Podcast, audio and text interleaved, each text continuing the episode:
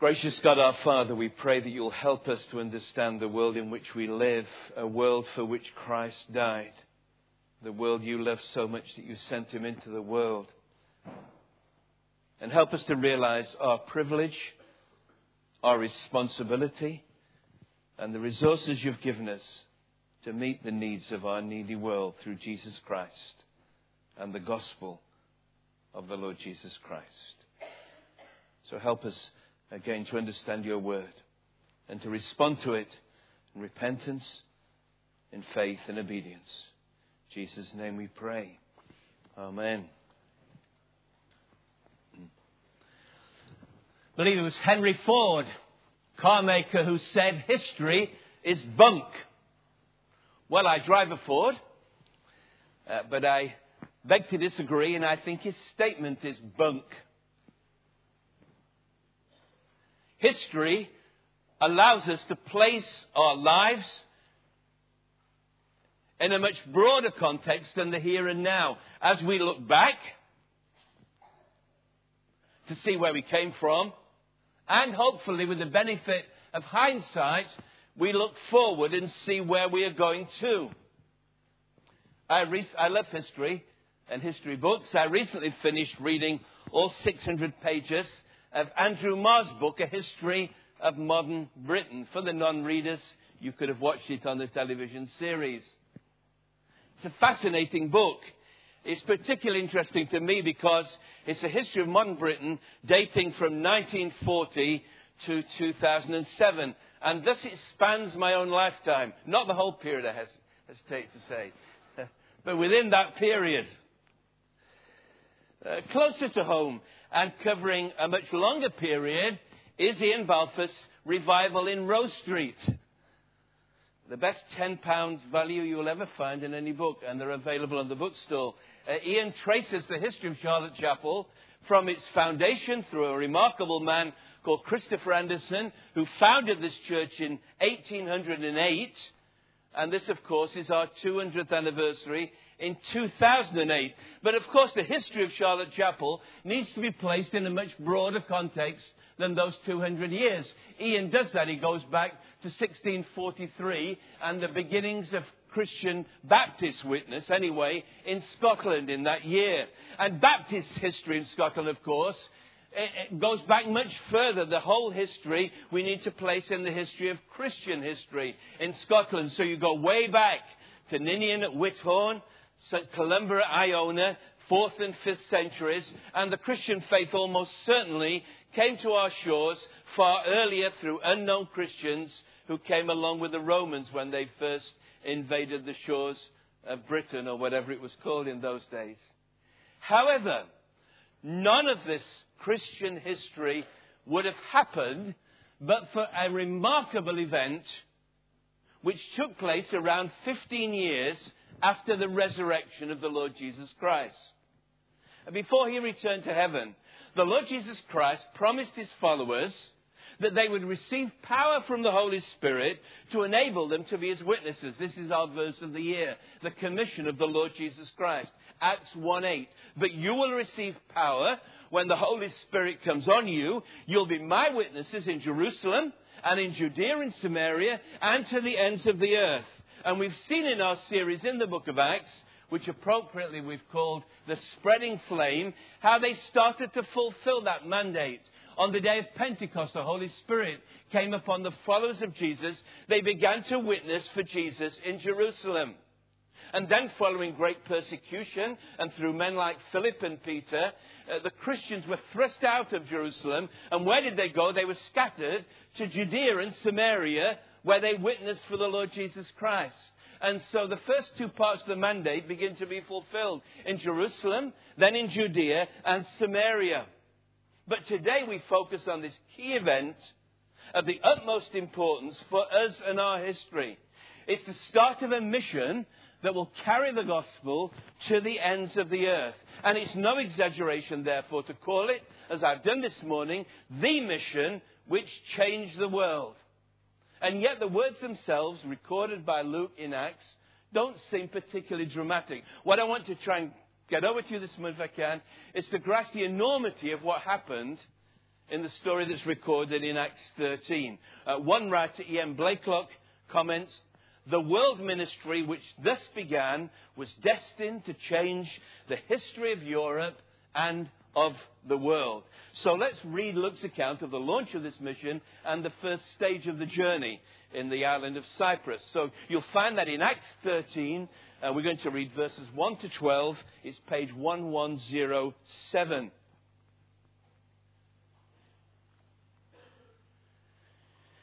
Acts 13, verses 1 to 12. In the church at Antioch, there were prophets and teachers Barnabas, Simeon called Niger, Lucius of Cyrene, Manaen, who had been brought up with Herod the Tetrarch, and Saul. While they were worshipping the Lord and fasting, the Holy Spirit said, Set apart for me Barnabas and Saul for the work to which I have called them. So after they'd fasted and prayed, they placed their hands on them and sent them off. The two of them, sent on their way by the Holy Spirit, went down to Seleucia and sailed from there to Cyprus. When they arrived at Salamis, they proclaimed the word of God in the Jewish synagogues. John was with them as their helper. They traveled through the whole island until they came to Paphos. There they met a Jewish sorcerer and false prophet named Bar Jesus, who was an attendant of the proconsul Sergius Paulus. The proconsul, an intelligent man, sent for Barnabas and Saul because he wanted to hear the word of God. But Elymas the sorcerer, for that is what his name means, opposed them and tried to turn the proconsul from the faith. Then Saul, who was also called Paul, filled with the Holy Spirit, looked straight at Elymas and said, You are a child of the devil and an enemy of everything that is right. You are full of all kinds of deceit and trickery. Will you never stop perverting the right ways of the Lord? Now the hand of the Lord is against you. You're going to be blind, and for a time you'll be unable to see the light of the sun. Immediately, mist and darkness came over him, and he groped about, seeking someone to lead him by the hand. When the proconsul saw what had happened, he believed, for he was amazed at the teaching about the Lord. This is God's word for us to focus on today.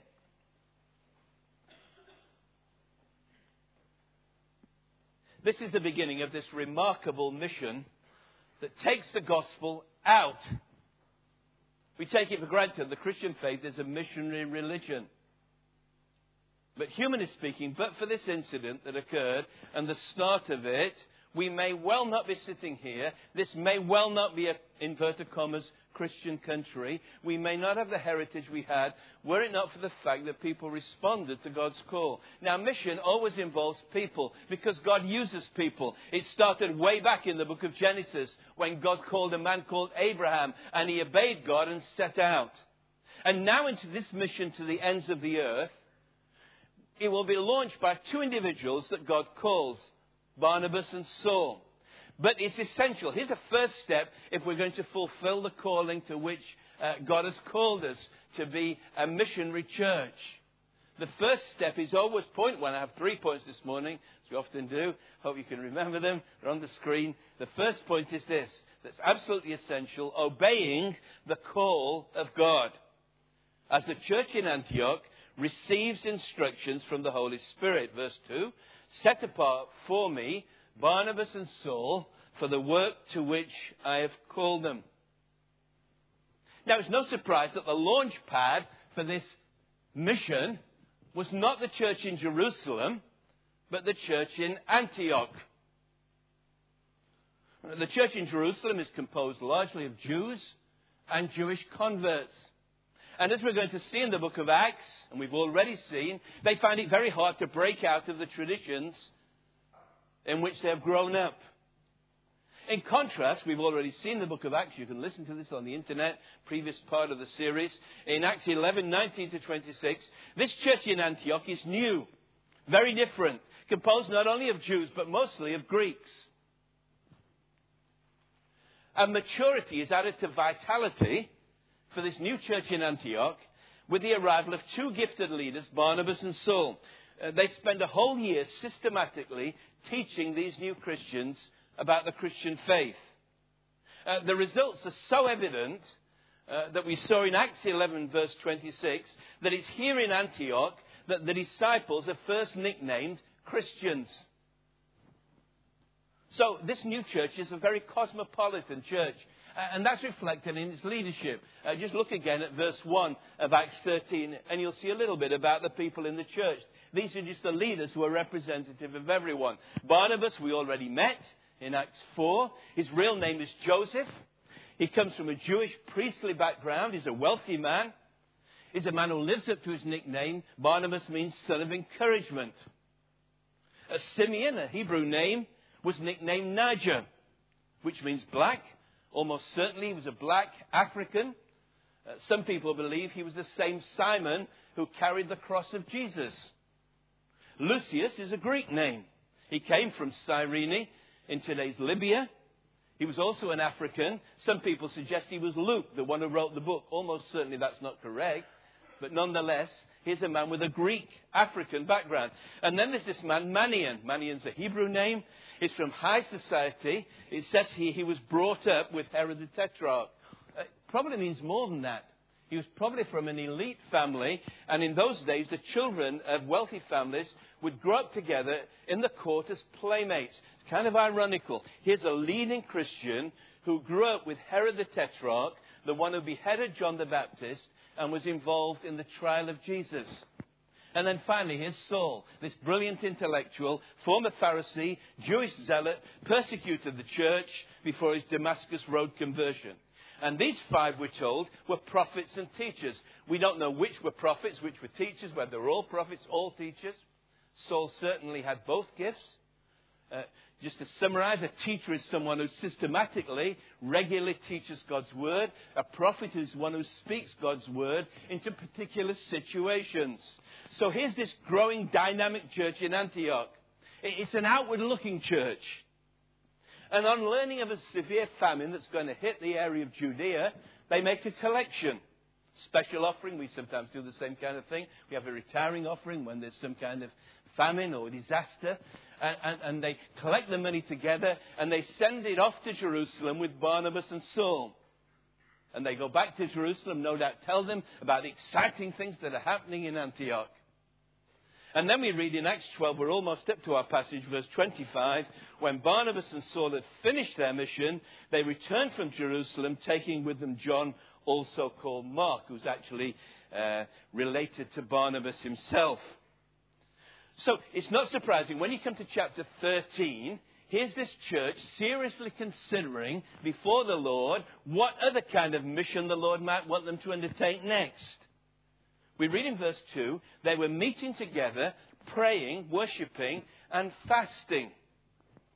In his book of messages on Acts, Kent Hughes, the American, writes Fasting is always a mark of deep spiritual concern, indicating that a person is willing to set aside the normal demands of life, like eating, in order to concentrate for a time on what God wants. And it appears that the entire church in Antioch was joining in this pursuit. And it's while they're concentrating, while they're focusing on the Lord, while they're saying to God, What do you want us to do as a church? What's the right thing for us to do now? It's while they're doing that the Holy Spirit, we don't know how, whether it's through one of the prophets or whatever, but very clearly a message comes from the Lord saying, Set apart for me Barnabas and Saul for the work to which I've called them. Even then, they want to make absolutely sure they've made no mistake. This is a very important step, and so they spend more time praying and fasting. And only then are Barnabas and Saul sent by the church. Verse 3. So after they'd fasted and prayed, they placed their hands on them and sent them off. Now, this is not some kind of ordination to some kind of office. They were already prophets and teachers. No, Barnabas and Saul are being commended as they carry something far more precious than a monetary gift. Saul himself, in one of his later letters, will describe it as treasures carried in jars of clay. 2 Corinthians 4, verse 7. Now, before we move on, we need to ask, as I asked myself very seriously this week, what kind of church we are in Charlotte Chapel. Are we 200 years old or are we 200 years young? Are we flexible and outward looking? Above all, how serious are we about seeking God's will as a church? Are we eager to listen to the Lord, to follow His directions and His orders? I'm sort of challenged to ask another question. Is fasting an extinct practice in Charlotte Chapel? When is the last time you went without food in order to seek God's will? When is the last time we as a church, I think it was several years ago now, that we set aside some time to fast as a church and seek God's will as a church? How serious are we about this? Are we like the church in Antioch, or are we more like the one in Jerusalem? Strong, well taught, but held back sometimes by tradition which has been good but is maybe not helpful. I leave you to think about that. But you're part of this church in our fellowship groups this week. We'll be thinking about the book of Acts. We need to be thinking about what sort of church we are. I know it's more difficult when you're a large church to, to all gather together corporately. It's been encouraging to see more people coming together to pray on the weeks when we don't have fellowship groups. We need to do more of that. We're going to be listening to God's voice as a church. So Barnabas and Saul are sent by the church. But the next statement reminds us by kind of way of balance, that they're also sent by the Spirit. Verse 4 The two of them, sent on their way by the Holy Spirit, went down to Seleucia and sailed from there to Cyprus. Uh, notice again what, what the text actually says. The Holy Spirit said, Set apart for me Barnabas and Saul for the work to which I have called them. This suggests that Barnabas and Saul had already been called to this work by the Lord. Indeed, we know from Saul's account of his testimony on the day when he was converted, the Lord gave him a very definite call to go to the Gentiles. Now, here we are, 12 years later. And here's Saul, now middle aged. Finally, he's going to embark on the mission to which God has called him. Some of us are very impatient. We hear God's call. I remember God called me to missionary work when I was partway through my university degree. I wrote a letter to the Missionary Society of Wycliffe and I said, uh, God has called me, I believe, to Bible translation. Um, you know, have you got a ship going out next week? Uh, thankfully, they, they encouraged me but told me to carry on studying. And even then, it was five years before I finally made it to Kathmandu and then to India. But even then, I think to myself, gosh, if I'd gone at that time, I was not at all ready. Maybe you're a young person here this morning and God's got a plan for you and you know that God's got a call laid on your life. And you think, oh, if I, if I could only just give up everything and start tomorrow. You see, God has got to work to train, to equip you. Saul spent 12 years preparing to be the missionary that God had called him to be. Just a word of encouragement this morning to you. If God has called you, you may yet be middle aged or even in cases older person whom God has finally brought together all the gifts that God has given you and He's going to put them into action. And so you've got this balance.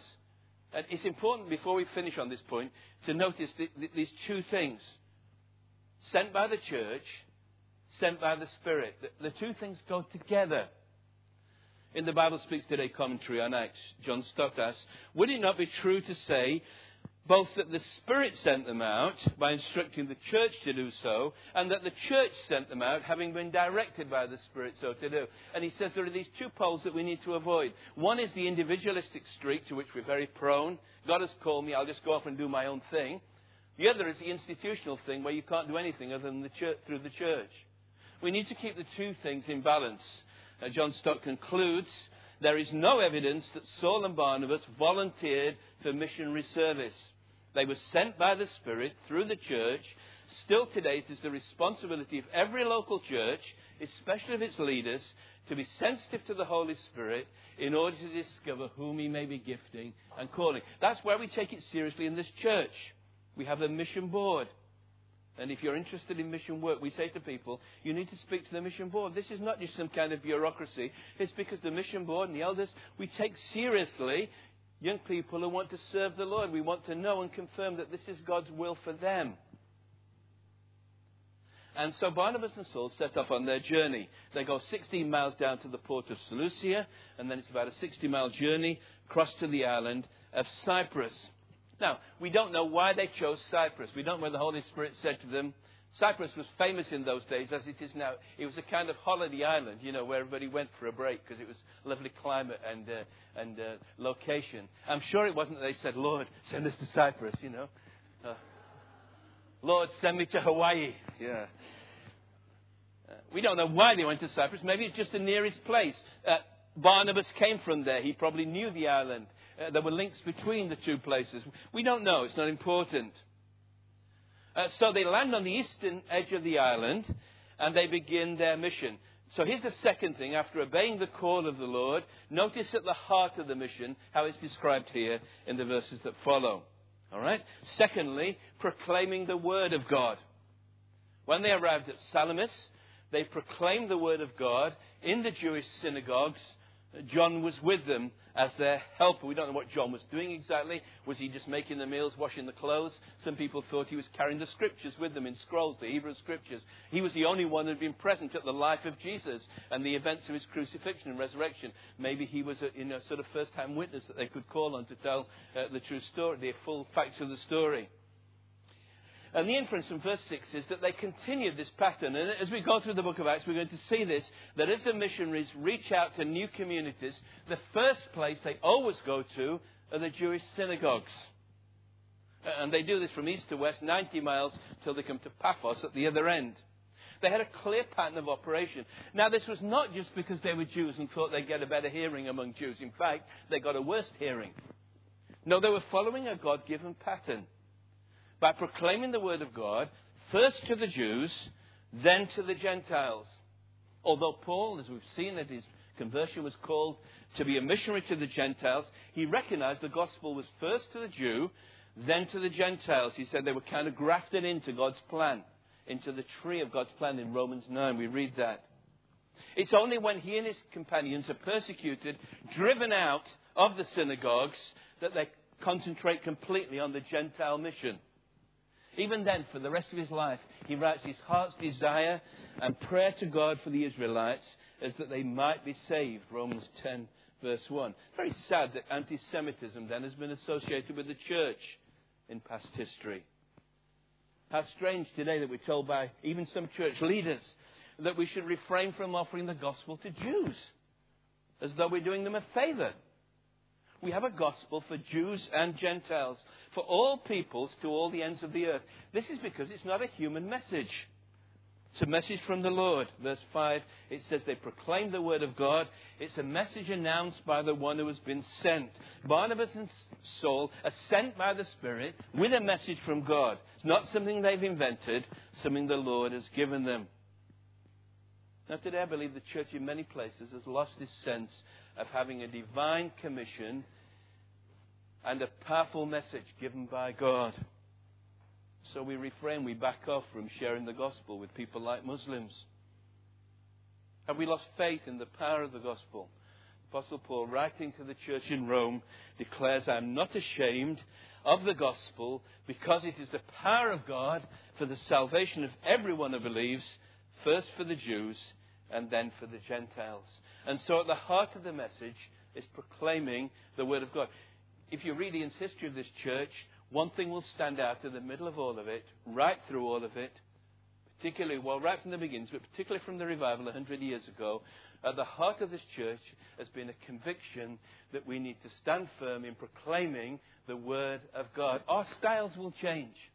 Our music will change. We might even get rid of the pews. No, that wasn't a prophecy. I don't know that we will. Probably won't get so many people in. Uh, we might change the front up here, which we've been talking about, or, or change the front out there. Or we might knock the building down and build something else, or whatever. But Charlotte Chapel stands firmly on this great conviction that where God's word is preached, God speaks, people here are converted and are built up in the faith. That's fundamental to everything. And we believe it's fundamental because it's fundamental to the mission of God. It's a mission, we have a gospel to proclaim.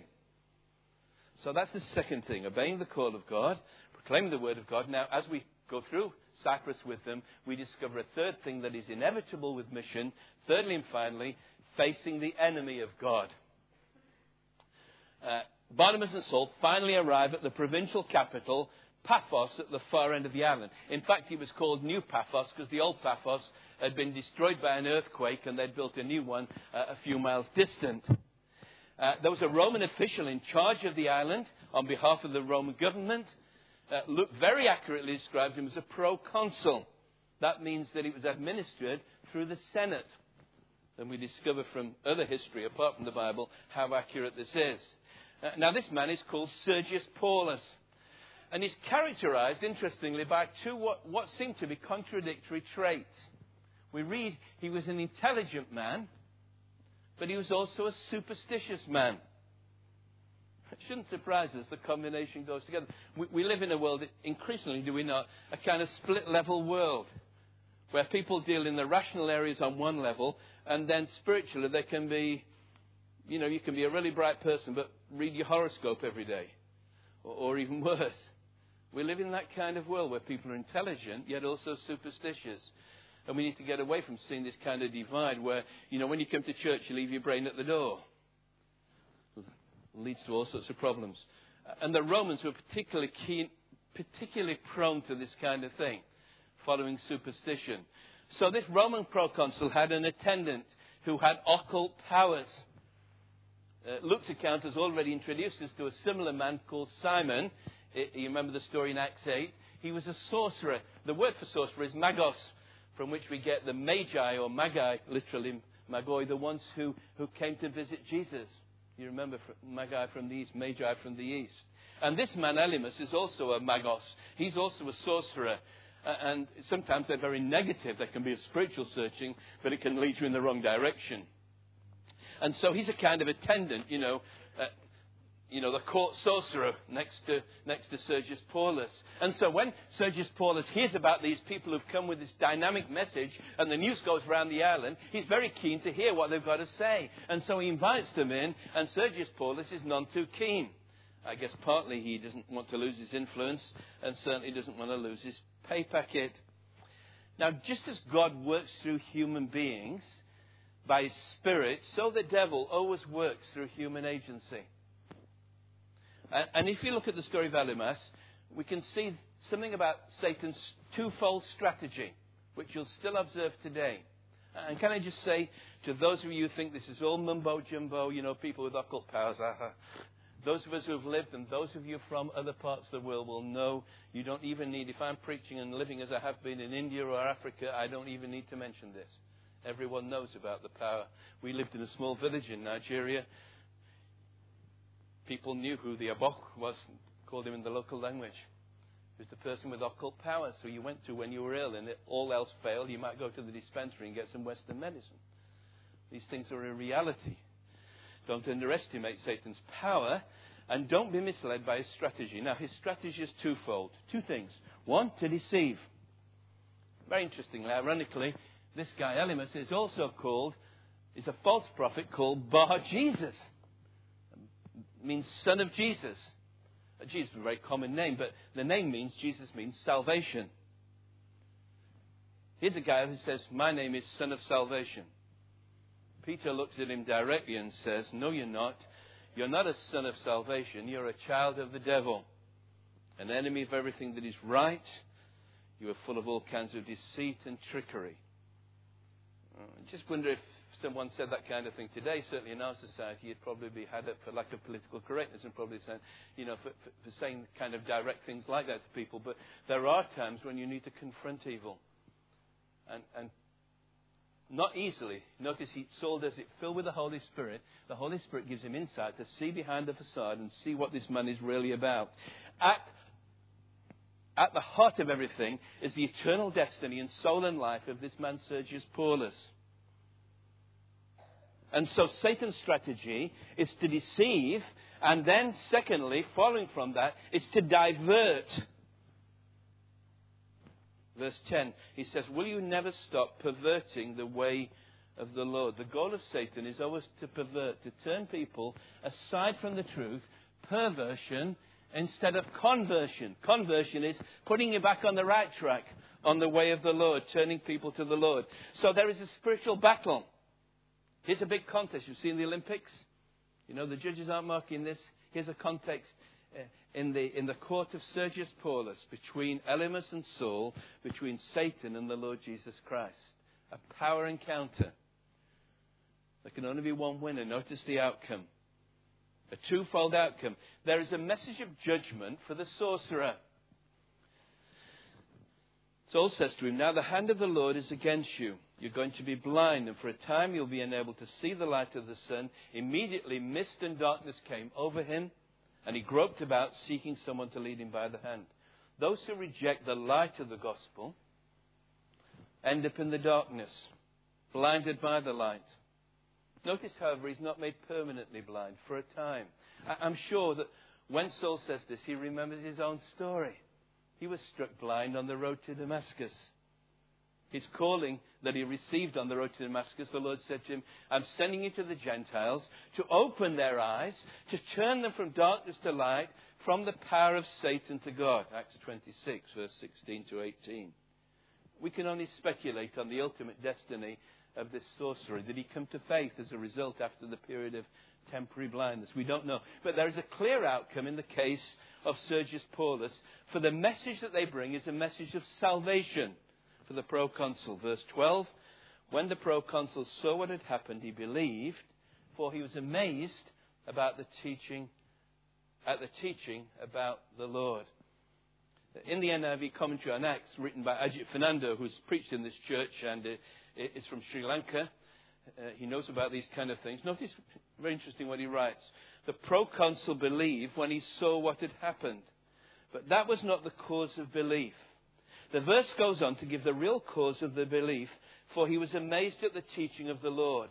Paul's teaching had been done. That was the foundation of belief, but the proconsul's heart was opened to receive this message through the miracle. And he concludes ministries, and this is very relevant to our present generation and things that have professed to have been going on over the water and even closer to home here in Edinburgh, ministers, ministries that include the miraculous must ensure there is a faithful proclamation of the gospel so that people respond to it rather than miracles. People will always be attracted to miracles, to sensation. But it will not change their hearts and minds. What will they? Might turn them in the right direction. It's the message that will turn them ultimately. And before we move on, I'm almost coming to a conclusion, but let me ask you have you responded to the gospel? The message of Christ? Have you been turned back onto the right path? The message alone of the gospel can bring you God's salvation. Which side are you on?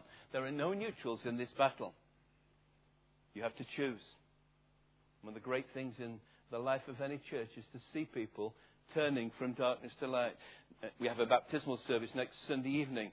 Uh, various people have had to put off because of families. We have one young man who's going to be baptized next Sunday. If, if you know what baptism is about, you've been delaying it, and you haven't nailed your colours to mass, speak to myself or Rodney afterwards.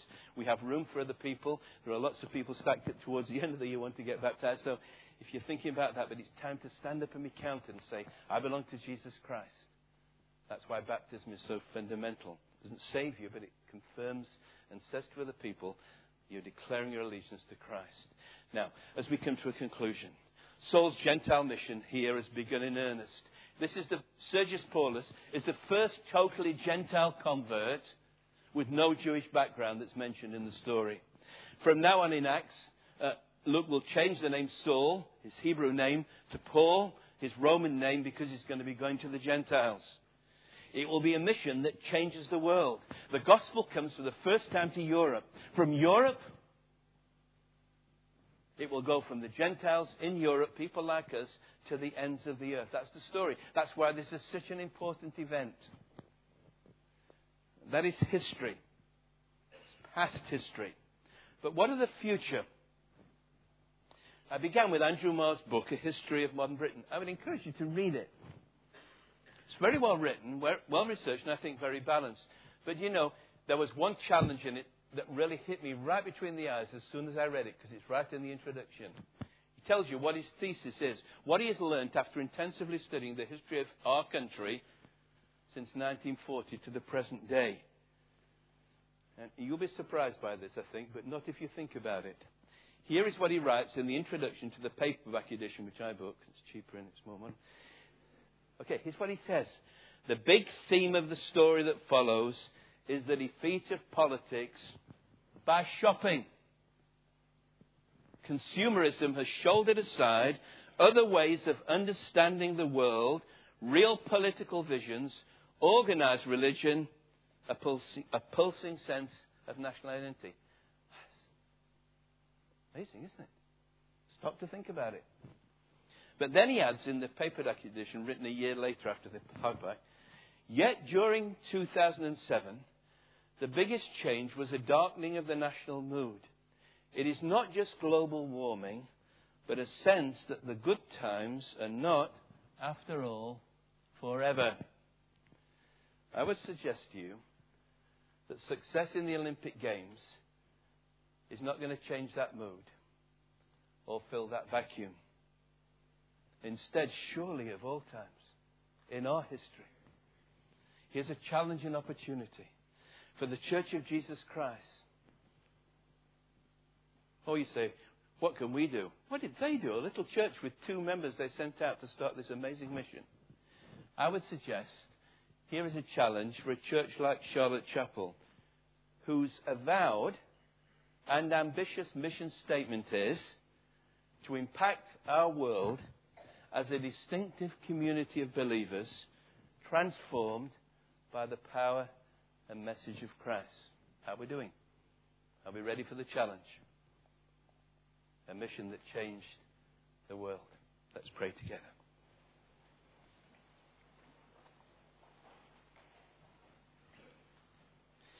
Heavenly Father, as we reflect on the history of our own nation and see where we are today, a nation that is consumed by consumerism, we're just saddened that our horizons are so low.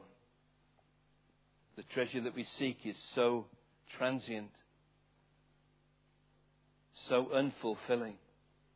Yet we have a message that offers life in all its fullness, hope beyond the grave a future for a nation and a people that will respond.